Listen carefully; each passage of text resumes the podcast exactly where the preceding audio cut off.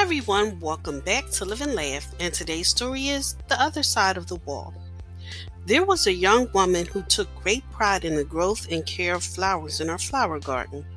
She had been raised by her grandmother, who taught her to love and care for flowers as she herself had done. So like her grandmother, her flower garden was second to none.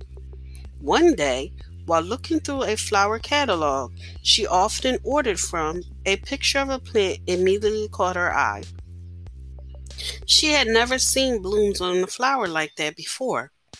"I have to have it," she said to herself, and she immediately ordered it. When it arrived, she already had a place prepared to plant it. She planted it at the base of a stone wall at the back of her yard. It grew vigorously with beautiful green leaves all over it, but there were no blooms. Day after day, she continued to cultivate it, water it, feed it, and she even talked to it, attempting to coax it to bloom. But it was to no avail. One morning, weeks later, as she stood before the vine, she contemplated how disappointed she was that her plant had not bloomed. She was giving considerable thought to cutting it down and planting something else in its place.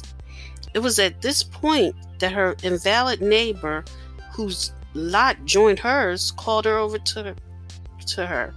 "Thank you so much. She can't imagine how much I have enjoyed the blooms of that vine you planted." The young woman walked through the gate into her neighbor's yard, and sure enough, she saw that on the other side of the wall, the vine was filled with blooms. There was indeed the most beautiful bloom she had ever seen. The vine had crept through the crevices, and it had not flowered on her side of the fence. It had flowered luxuriously on the other side. Just because you cannot see the good results of your labor does not mean that it bores no fruit. Thank you for listening. If you know anyone that could benefit from this podcast, please go ahead and share it.